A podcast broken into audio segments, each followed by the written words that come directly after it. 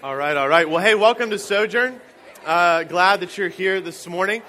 It's good to see you guys chatting up with each other and uh, hopefully meeting some new folks or, or greeting those that you know uh, already. But it's just good to gather with you every week. always look forward to our time together, uh, singing along with you, reading God's Word together, and now opening up God's Word and and uh, placing ourselves under it as we as we see what God has to say to us this morning as we look at His scriptures. So, so we preach from the Bible every week at Sojourn. We're in a series right now where we are uh, looking at different texts and passages uh, in the books of First Timothy, Second Timothy, and Titus. And so, if you need a Bible this morning, would you just raise your hand? Uh, we'd love to give you one so that you can read along with us this morning. And, uh, and man, if you don't own a copy of God's Word, of the Scriptures, of the Bible, uh, we'd love for you to take that home. Uh, it's like our gift to you. Uh, we are here to, to preach God's word, and we want you to be able to read it throughout the week as well. Uh, so if you don't own a, a copy of the Bible, please feel free to take one with you. You know, in life, do you ever feel like sometimes you just kind of kind of do things, kind of go through the motions of something, but aren't really sure why you do it. You don't think much about it. Just the, the normal routines of life, right? I mean, you have like your, your bedtime routine. You always do it the same way, right? I mean, just the, how you get ready for bed each night or in the morning, you kind of have the same routine maybe in the morning. If you have kids, that's a big deal to have a routine with your kids. You know, we always, uh, at night with our kids, we, we do the same kind of thing. We get ready for bed and brush teeth and we read a story and we sing a couple of songs and we pray together uh, before we go to bed. It's the same thing every night. But we don't really think much about the routines of our life. And that's in, that's in all of life. Uh, and so, if you're, if you're a follower of Christ, if you have a spiritual life, what you call a spiritual life, the same thing can happen in our spiritual life as well. You don't ever really feel like you're uh, knowing or thinking about what you're doing, just kind of going through the motions of your spiritual life. And, and I think at times, all of us go through that. We all go through those times. If we're followers of Christ, as we try to walk with Jesus, if we try to live life with Him, there's aspects and times and moments in our lives that we're just kind of going through the motions without ever really thinking about why we're doing what we're doing or what it is that we're actually engaging in. Whether it's gathering with the church, we may gather with the church. All of us are here this morning, but how many of us really thought about what we were doing as we got in the car and drove here this morning? I mean, we may read our Bibles, but sometimes we are doing it just because, hey, that's what we're supposed to do. It's what the pastor told me to do, or my community group is encouraging me to do. We may give, but only because that's what my parents taught me or what I saw them doing as I grew up, or because I went to a membership class and they told, me that's a good thing for us to do, and so I, I do that. We may sing the songs. We, we sing the, the songs and the, the words that are on the screen, and we, and we sing those, but we're not really thinking much about the words that are coming out of our mouths as we do that. Now, listen, all routine is not bad. It's okay to have routine in life. In fact, a lot of times in life, routine can be a helpful thing, even in our spiritual life, because it provides some, some discipline, it provides some structure to our lives. But the problem is, is sometimes we allow the routine to be the focus instead of seeing it as a tool to help us.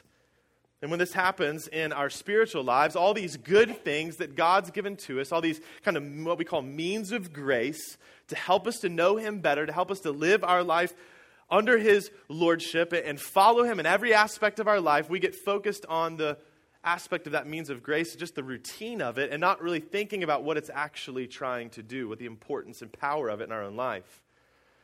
Sojourn, we're a church, which means that we are a worshiping community of people who are called to love God and love others.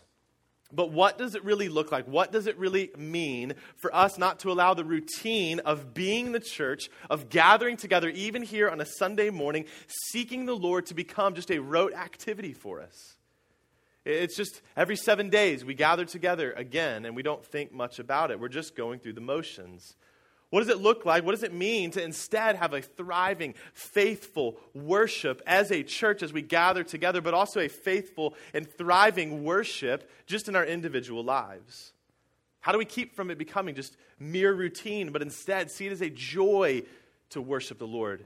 See it as a gift from God to be able to do that. We're in this series talking about being a faithful church. And so, if we're going to be a faithful church, we must have faithful worship. We're a worshiping community, so our worship needs to be faithful. And today we're going to look at a text that I, that I hope, that I really believe uh, is going to drive us towards that. It's going to help us to wrap our minds and our hearts around what it means to be a faithful church who has faithful worship, both as a community and as individuals. So let's pray and ask God this morning as we open up His Word just to help us to become the faithful worshipers He longs for us and desires for us to be. So let's pray together. Father, I give you thanks this morning that as we come now to open up your word and, and to, to listen to your word preached, Lord, I, I just even thinking about this morning and what we've already done together, what we've already participated in together, listening to your word read, reading your word aloud together, having your word read over us, singing songs about your grace, about the gospel. Lord, you're, you're priming the pump this morning for us as we start to talk about worship. And so, Lord, I pray that as we open up your word this morning, that you would draw our hearts and our minds to attention to you, that we would pay attention to you, be attentive to your spirit this morning and what you're speaking to us. Would you encourage every single person in this room this morning? Would you do a work that only you can do? Father, I am weak and unable, my own strength and ability to accomplish anything this morning, and so I lay this down before you today and pray and beg your spirit to do a work that only you can do. That today, even as we sit here now, we might be worshiping you as your word is preached. Help us, Father, through this time to become more faithful worshipers so that we might be a faithful church here in Fairfax in Northern Virginia. We pray all this in Christ's name. Amen. We'll go ahead and grab your Bible and turn to 1 Timothy chapter 1. That's where we're going to be this morning. It's 1 Timothy chapter 1, and we're going to look at about six verses this morning, starting in verse 12 uh, and reading through verse 17. So go ahead and, and flip there if you haven't already. The Apostle Paul is writing this letter to Timothy, and this is what he says, starting in verse 12. He says, I thank him who has given me strength, Christ Jesus our Lord, because he judged me faithful, appointing me to his service Though formerly I was a blasphemer, persecutor, and insolent opponent. But I received mercy because I had acted ignorantly in unbelief. And the grace of our Lord overflowed for me with the faith and love that are in Christ Jesus. The saying is trustworthy and deserving of full acceptance that Christ Jesus came into the world to save sinners, of whom I am the foremost. But I received mercy for this reason that in me, as the foremost, Jesus Christ might display his perfect patience as an example to those who were to believe in him for eternal life. To the King of the ages, immortal, invisible, the only God, be honor and glory forever and ever. Amen. Paul is writing this letter to Timothy, and as we've talked about over the last few weeks, the, these letters he's writing is seeking to encourage Timothy and to exhort him to be faithful. Timothy's a leader in the church, and he's leading in, in the local church. And so Paul's writing these letters to him, 1st and 2nd Timothy. He's writing a similar letter to, to Titus, another young leader in the church, to encourage them to remain faithful, to, to lead out of faithfulness, to be faithful to the gospel. There are false teachers and cultural pressures and challenges from outside and challenges within that are seeking to pull Timothy away from Jesus, to pull Timothy away from faithfulness, and to pull the church that Timothy is leading in away from the gospel. And so Paul's encouraging him to be faithful to that calling. So, as we're jumping in here in chapter 1, what we see is Paul's beginning this letter of, of, of encouragement and exhortation to Timothy to hold on to the true gospel. And he says in verse 11 that Paul himself was entrusted with the gospel of the glory of the blessed God. Paul was entrusted with good news. Good news that the holy God of all creation is a redeeming God. And he has come to redeem, to redeem a lost and broken world in and through Jesus. So, as Paul makes this statement to Timothy, as he's thinking about writing this letter to Timothy, calling him to faithfulness, calling him to hold on to Jesus, what we see is Paul kind of takes a, a little bit of a tangent here in verse 12. It causes him to start to reflect on the fact that he says, wait a minute, God, the God of all creation has entrusted me with the gospel? Man, that's crazy. So Paul starts to think about the good work that God has done in his own life, in his own journey, as God's redeeming grace has come to bear on Paul. Paul says in verse 12 that he gives thanks to Jesus Christ who has given him strength. Strength for what? Strength to hold on to the gospel. strength to, to remain faithful to what God has called him to, to make, to, which is to make much of Jesus. Jesus has enabled Paul to be faithful. He's enabled Paul to be a man who could be entrusted with the message of the gospel. Paul was not faithful on his own. It wasn't like Jesus looked at Paul and said, Paul, you're going to be a great asset to my team. You're doing a great job out there, and so I just want to acknowledge that. I'm going to hook you up. I'm going to make you a good leader in my church, and I'm going to allow you to continue to, on the trek of being a powerful man in my church. No, that's not what was going on. It's quite the opposite for Paul. Paul says, Jesus has made me a messenger of his grace, not because I was awesome, not because I had it all together, but because he's a redeeming God. He did this in spite of my sin, in spite of my shame. Paul reflects on the fact that he's entrusted with this message of the gospel to be a faithful leader in God's church, but then he remembers the fact that he had no faith in God at one point. He says, I was a blasphemer. I spoke against God. I was an enemy of God. I didn't speak well of God. I didn't worship him. I worshiped myself. Paul thought he was an awesome guy because he had all these accolades and a long resume that he thought was great, and it made much of him. He was a blasphemer against God. Paul was a persecutor of Jesus' people. Paul didn't like Jesus. He didn't have me even mediocre, warm feelings towards Jesus. He hated Jesus and he hated Jesus' people. He sought to drag them out of the, their gatherings and have them thrown in jail and even see some of them killed. He so hated Jesus. Paul was an insolent, violent opponent to Christ. He wanted to do anything and everything to destroy Jesus and his church. So, this is not a stellar resume to, to take on the position of lead missionary in Jesus' church. It's not like you saw a posting somewhere and said, Man, that sounds like a good job for me. I need to change up my career a little bit. I'd like to travel. I want to be a lead missionary. I'll submit my resume. If he submitted his life to this, doesn't match up very well. See, Paul hated the gospel, he hated Jesus. He hated Jesus' people. Maybe some of you sitting here today feel the same way. You don't have fond feelings towards God or towards Jesus or towards the church or towards Jesus' people. But I'm glad you're here today because I hope Paul's story resonates with you. Because see, even as Paul hated Jesus and hated Jesus' church, what he said is what he says is that he received mercy.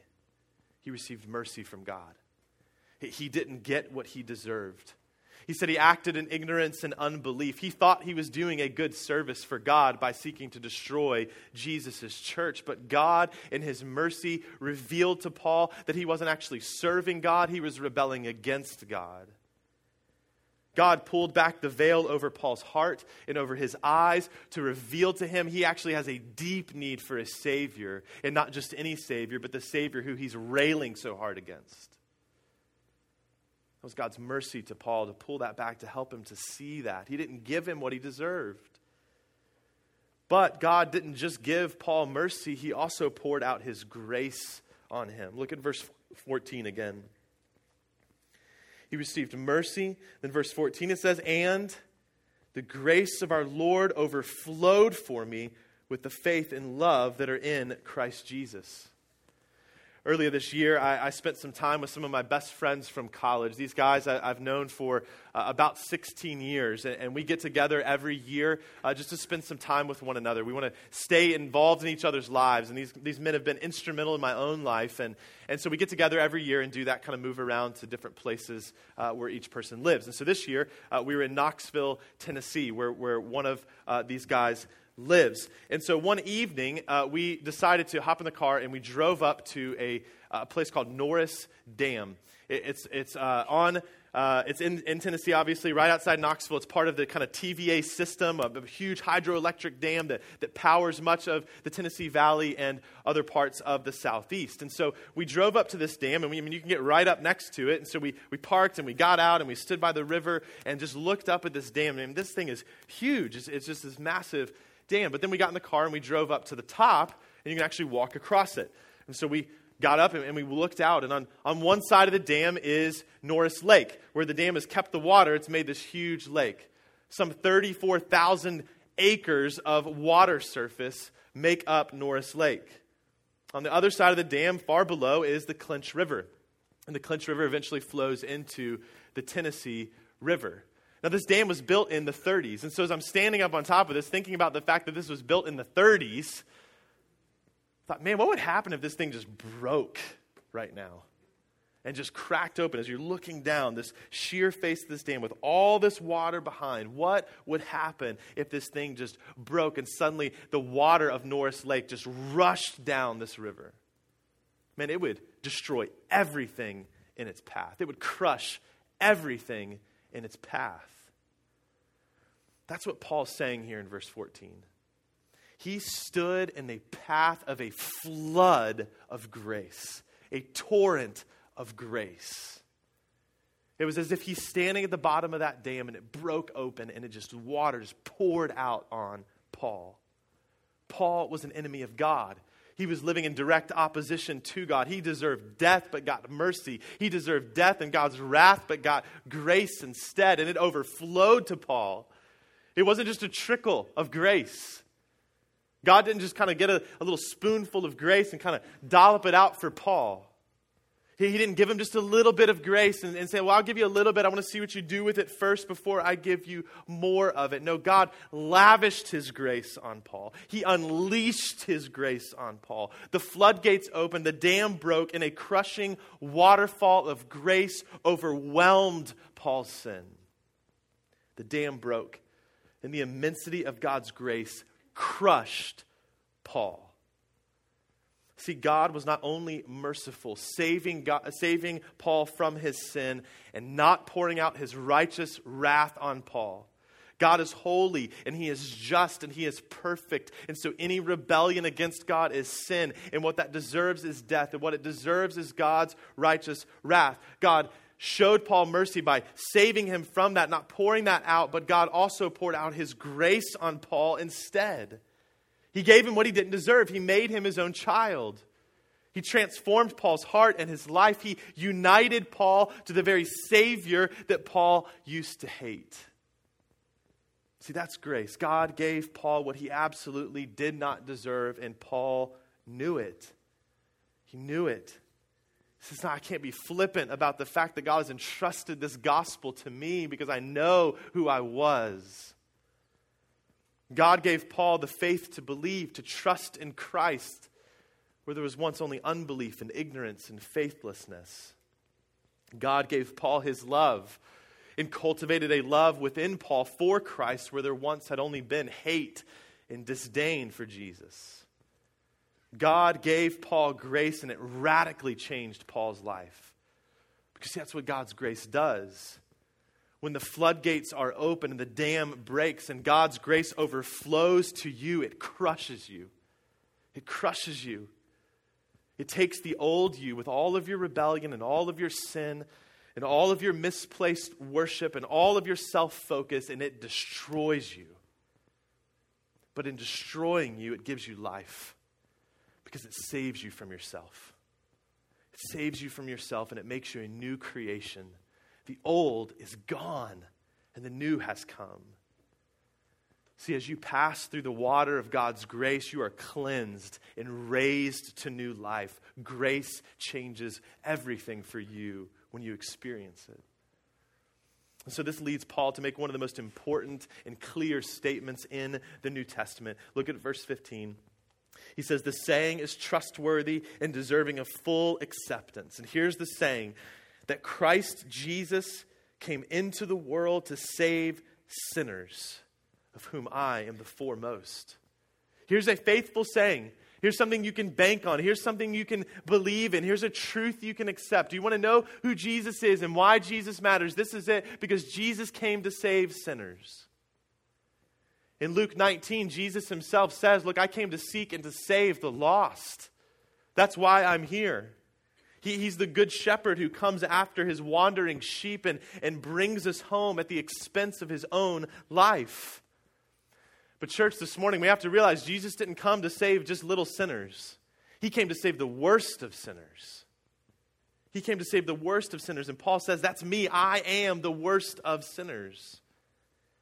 And he came to save the worst of sinners, not when they were looking to be saved, Paul had a mission. He was on the road to Damascus in, in modern day Syria seeking to destroy Jesus' church. And Jesus instead came to Paul and destroyed Paul. But not with wrath, with grace. Taking him, overwhelming him, saving him, forgiving him, changing him, and making him a minister of his gospel and an ambassador of grace and reconciliation. That's what grace does. It crushes you, it destroys you, and it makes you new because of what Jesus has done, what he's accomplished. Dying a death on a cross that all of us deserve, dying in the place of sinners, and rising again to defeat death. What's clear from Paul's story is that God steps in and does what no one deserves or no one can do on their own. He gives mercy, He gives grace, He gives salvation, He gives life where once there was only death and destruction. But the good news for us this morning, the good news for our city, the good news for this world is that Paul's story is not unique to Paul. It's not unique to Paul. No, it's an example of who God is and what God does for people just like Paul. Look at verse 16. But I received mercy, Paul says, for this reason that in me, as the foremost, Paul says, I'm the worst sinner as the foremost, Jesus Christ might display his perfect patience as an example to those who were to believe in him for eternal life. The story of God's grace in Paul's life, the fact that God would save Paul, Paul, who was essentially a terrorist towards Jesus' church, towards Jesus' people, was not just for Paul, it was for you and for me. See, the story of God's grace in Paul's life says to all of us today that are sitting here, to those of us who've already experienced God's grace, who've trusted in Christ, or to those of us this morning that I hope will experience God's grace even today, it says to us that God's grace is sufficient for all people. Paul says, I'm the foremost sinner, the lead sinner, the biggest sinner, and God saved me. So, guess what? That means God can save you too. God can save you too. No matter what you've done, no matter what's gone on in your life, even what happened yesterday, what happened 20 years ago in your life, God's grace can overcome. If you've sinned sexually, giving yourself to someone who's not your spouse, or taking from someone who's not your spouse, God's grace can overwhelm your sin. If you've had an abortion, God's grace can overwhelm your sin.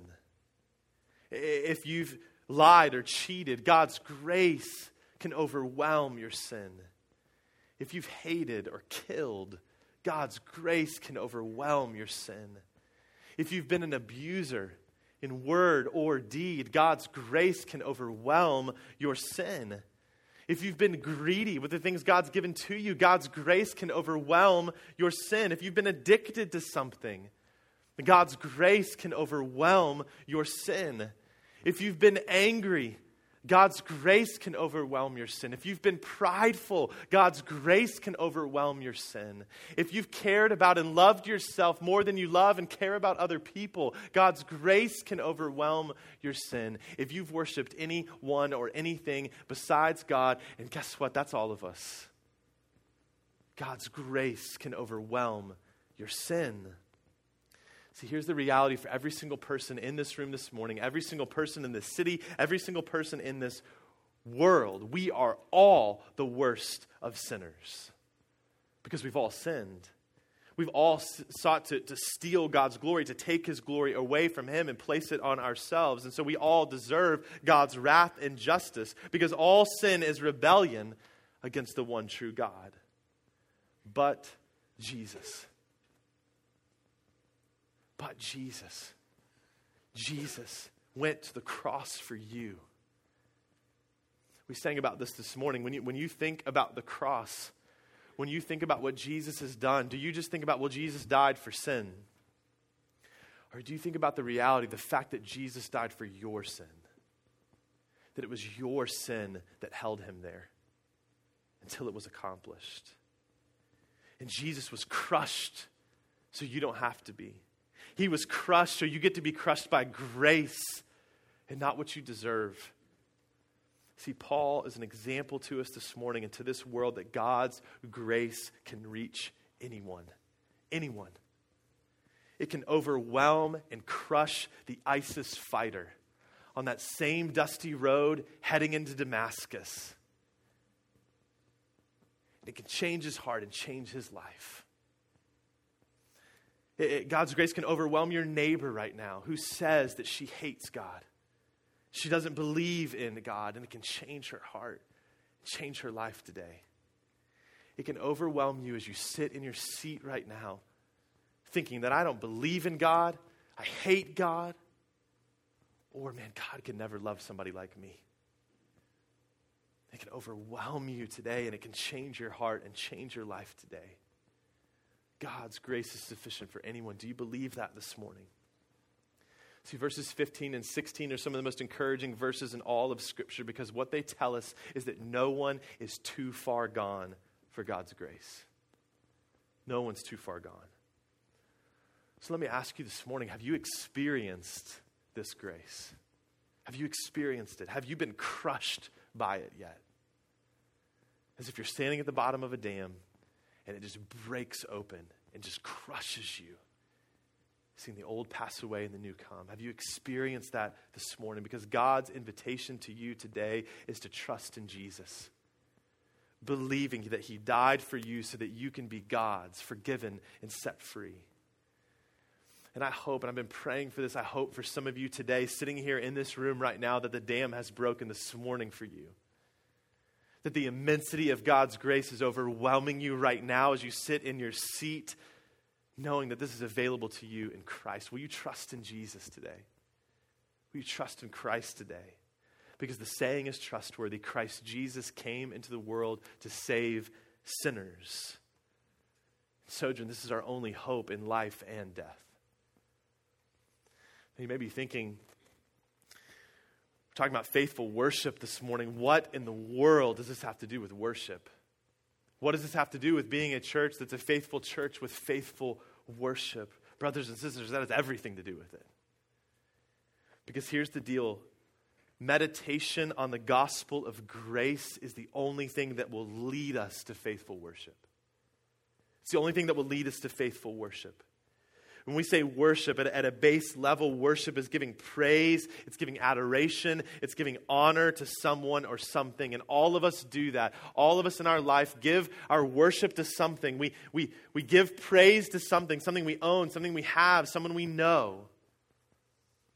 But true worship, faithful worship, is worship that's given to God alone, because God alone is the one that deserves our worship. It's giving adoration and honor and praise and glory to God for who He is and what He's done. And when we understand God for who he, for who he is and what He's done, it's then that we can truly worship Him in all of life. We can't help but worship Him in all of life. Look at what happens right after Paul reflects on God's grace in his own life and to the world. Look at verse 17. To the King of the ages, immortal, invisible, the only God, be honor and glory forever and ever. Amen. See, when Paul thinks about who God is, when he thinks about what God has done in Paul's life, and then he thinks about that that grace is sufficient for all of the world, it leads Paul to worship. As he thinks about his own life, his past and his present, and the immensity of God's grace that's been shown to him, not only on the first day he believed, but every day since then, he can't help but think Notice what he does. He doesn't think about God's immanence, he doesn't think about God's closeness. He thinks about how huge God is, his transcendence, his otherness. He says, All glory and honor should be given to the King of ages or to the eternal King, the King who is the King over everything forever.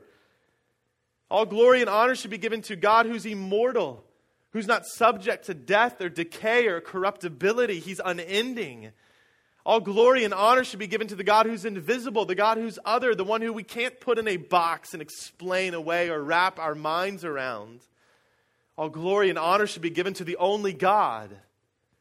See, as Paul thinks about his sin and thinks about who God is, what he does is he worships because he understands both the seriousness of his sin and the surety of his salvation at the very same time.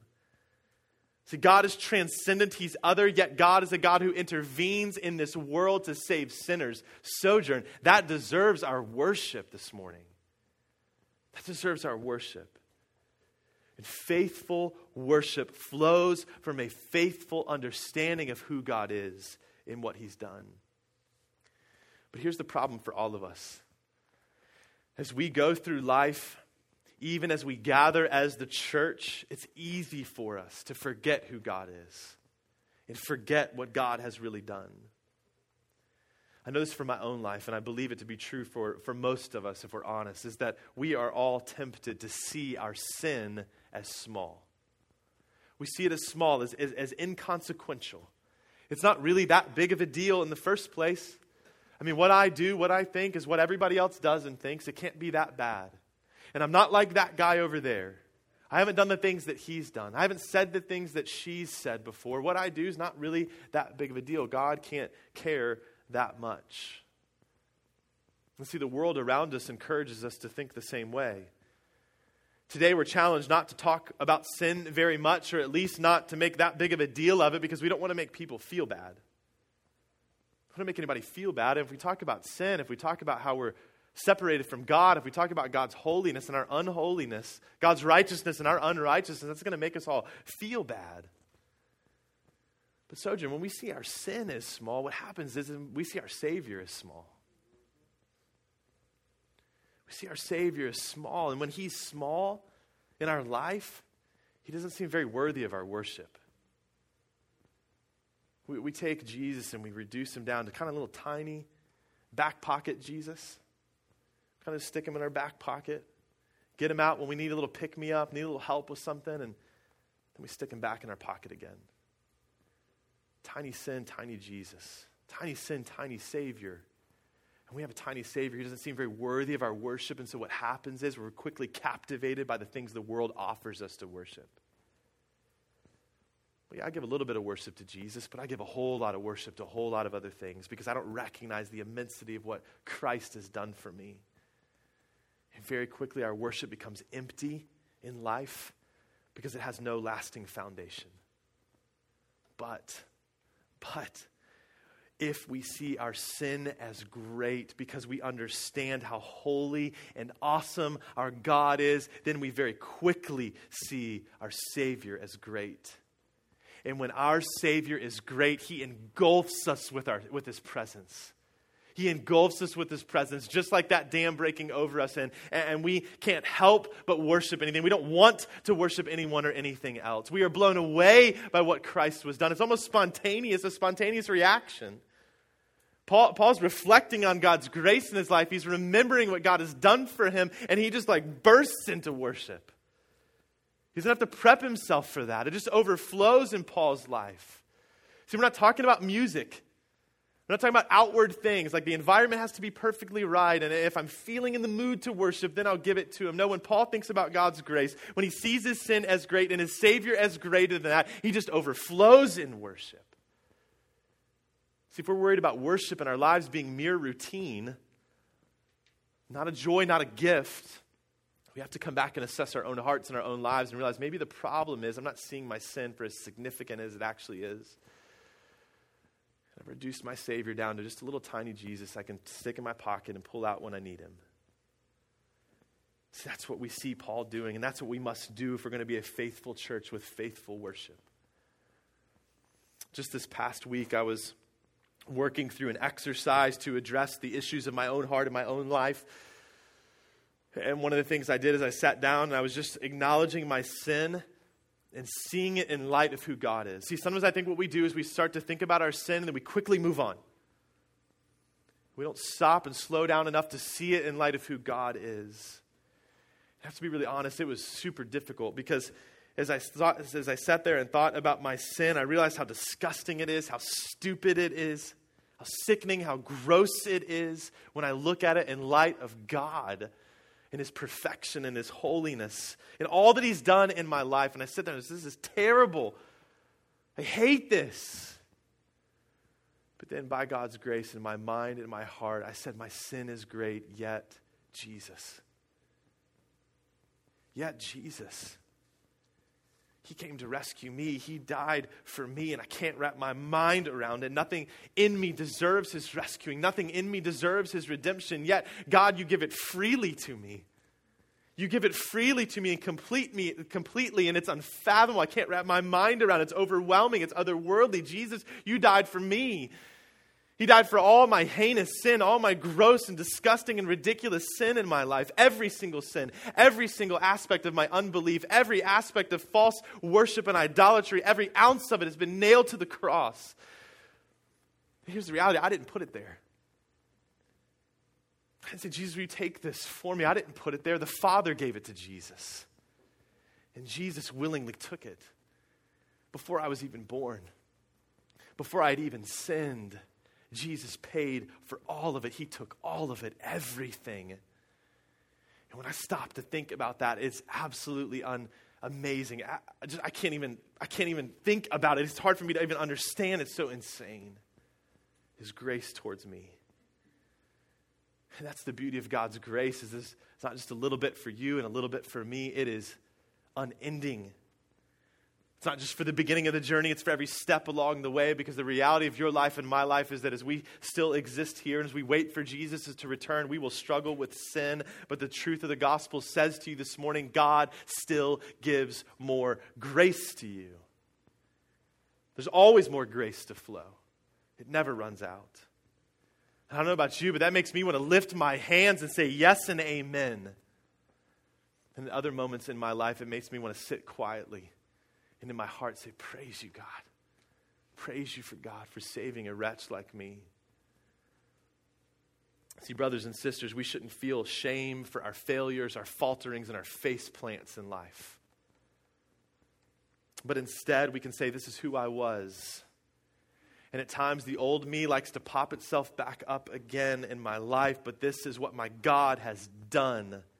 He has rescued me, even me. He's made me his child, and he is changing me to be more like his son. And it was always forever by grace. I didn't do anything, I can't do anything to make it happen.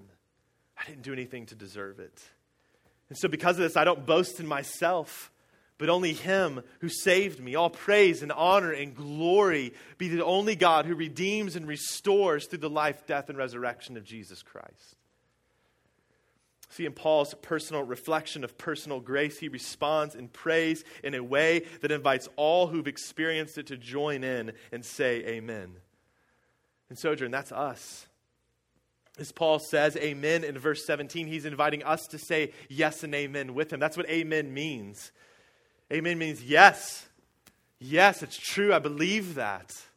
It's okay for us to say amen when we hear the word preached. Yeah, there we go. It's okay to say amen when we sing songs. We say, Yes, I believe that to be true this morning. You don't have to say it outwardly, but you can. You can say it with your heart, though, to say, Man, I believe this to be true this morning as we meditate on God's grace towards us in Christ. So, what does that mean for us as a church this morning? You know, one of the aspects of our vision for us as a church is that Sojourn Church exists to glorify God we, we exist to glorify God, to worship God, to give honor and glory to Him.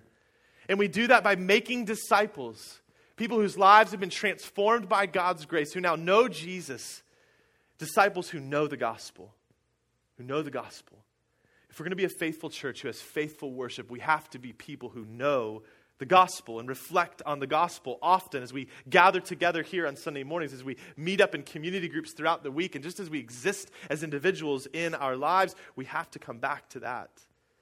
Because thriving, faithful worship will exist, and we are reminded of and refreshed in the immensity of grace that's available to us in and through Jesus. And Sojourn, all of life is an opportunity for our worship. Every morning when we wake up, no matter what happened the day before, we can be reminded that there is still more grace for us and that God's mercies are new every morning, that He will never leave us or forsake us. He is the King of the ages, immortal, invisible, the only God, and to him alone be honor and glory forever and ever. Amen. We can say that every day when we wake up and we live our lives. All of life is an opportunity for worship, to give praise to God, because as we reflect on God's grace, we realize that everything that we do, whether eating or drinking, working, parenting, serving, our finances, our relationships, our driving, our striving, is all an opportunity to give glory and honor to God who alone alone deserves it because of the torrent of grace he's poured out on us. You, you can't do anything to honor Christ except by his grace that he's given to you. And so every day when you wake up, you can say, Praise you, God, for that. All of opportunities in life for worship. Sojourn, let your life be your amen. Let your life be your amen. Striving by grace to see the words of your mouth and the meditations of your heart be pleasing to your Lord, your rock, and your Redeemer. But, Sojourn, God didn't just save you as an individual, He saved you as an individual and He brought you into a family. He brought you to be a part of a community. And God, in His good design, calls us to gather together regularly as His people, to be physically present with one another, not virtually present, but to be physically present with one another, to sit next to one another on a Sunday morning, to listen to one another sing, he called us to be physically present with one another. Why? Because, as one pastor says, corporate worship, meaning us gathering together, what we're doing here this morning, corporate worship is meant to so enthrall you with God's grace that you want to be an instrument of that grace in the lives of others. Sojourn, and we want everything we do on a Sunday morning as we gather together to enthrall us with God's grace, and everything we do to be an act and a response to that grace, to be an opportunity to say, eyes off me and eyes on Him. This means that we read God's word and we're reminded of who God is and what He's done, just like we did this morning. We pray to be reminded of who God is and what He's done. We confess our sin to be reminded of who God is and what He's done. We preach God's word to be reminded of who God is and what He's done. We sing songs about God and to God to be reminded of who God is and what He's done. And we take communion every single week to be reminded of who God is and what He's done. Our worship gatherings are our amen. And so as we gather together, as blood bought sons and daughters of God, as brothers and sisters in Christ, as a family together, we say, Yes, this is our God. He alone is worthy of all honor and glory and praise now and forever. And our worship is directed towards God, but it's also inclusive of one another. Because, like I said, we don't gather together just as a bunch of individuals, we gather together as a family, and we reflect the gospel together, the immensity of God's grace together we're reminded it's sufficient for all of us. We don't just come here to sit in a seat as an individual on a Sunday morning. We come to gather together as a gospel community that's formed by the gospel. What this means for you is you don't come on a Sunday morning just to merely be encouraged and refreshed as an individual. You come to encourage and the people, refresh the people around you. Sojourn, we need each other. See, as we sing songs to God and about God, we also sing songs to one another. We also read God's word to one another. We also pray with one another this morning as we gather. Every week when we come, we're not always in a place of joy, a place of contentment, a place where we're full of faith and resting in grace. Some of you are in that place this morning, feeling beat down by the week, feeling like you're just struggling to believe in God or the gospel, weak in faith and joyless, and that's okay. This is exactly where you should be. Because there's other people around you this morning that want to remind you of the gospel. We may be struggling, but others around us can carry us along in their faith and their joy because their faith is strong this morning and they sing songs over you today when you don't feel like you can even open your mouth. This is not a place you have to come and pretend like you have it all together. It's a place you can come and allow your brothers and sisters to minister God's grace to you. We need each other, which means, listen to this, that when you're thinking about coming on Sunday morning, don't just think about yourself. Maybe you had a long night last night. Maybe it's been a long week. Maybe you just want to go do something fun. And oftentimes we just think about gathering with the church just in an individual way, but think about this.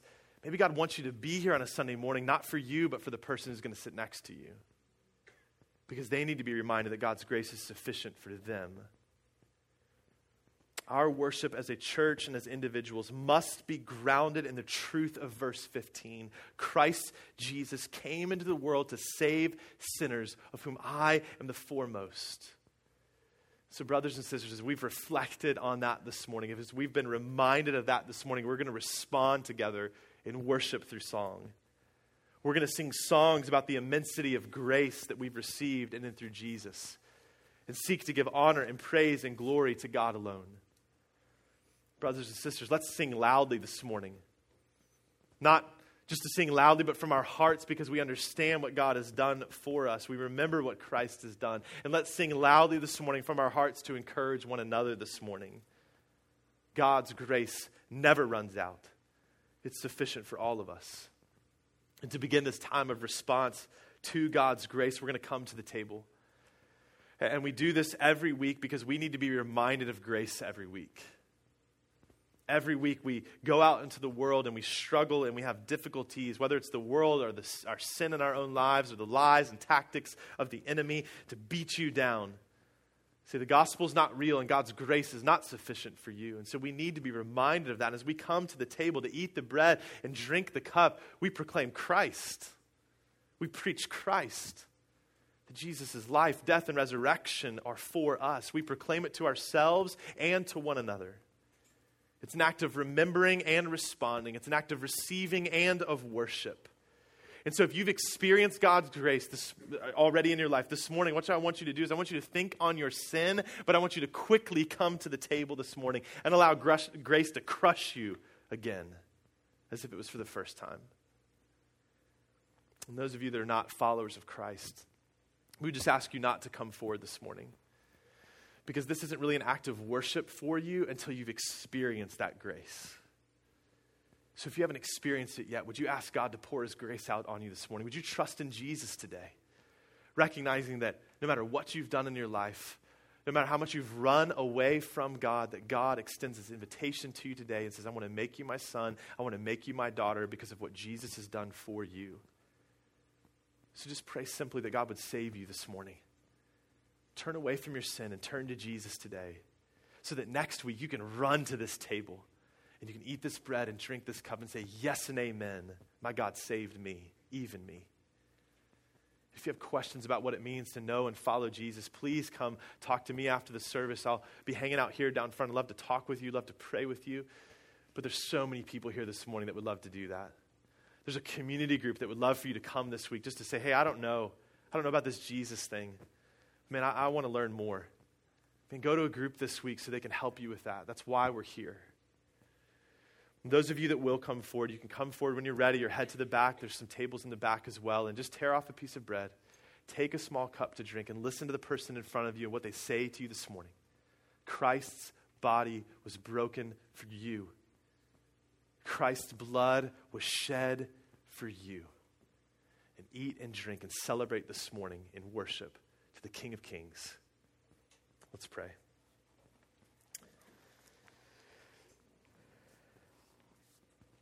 Father, my prayer is simple this morning. Would you overwhelm us? Would you crush us this morning anew with your grace? Would you help us to understand? Would you help us to respond in the only right way, giving you worship alone? The King of the ages, immortal, invisible, the only God, be honor and glory. In Christ's name we pray. Amen.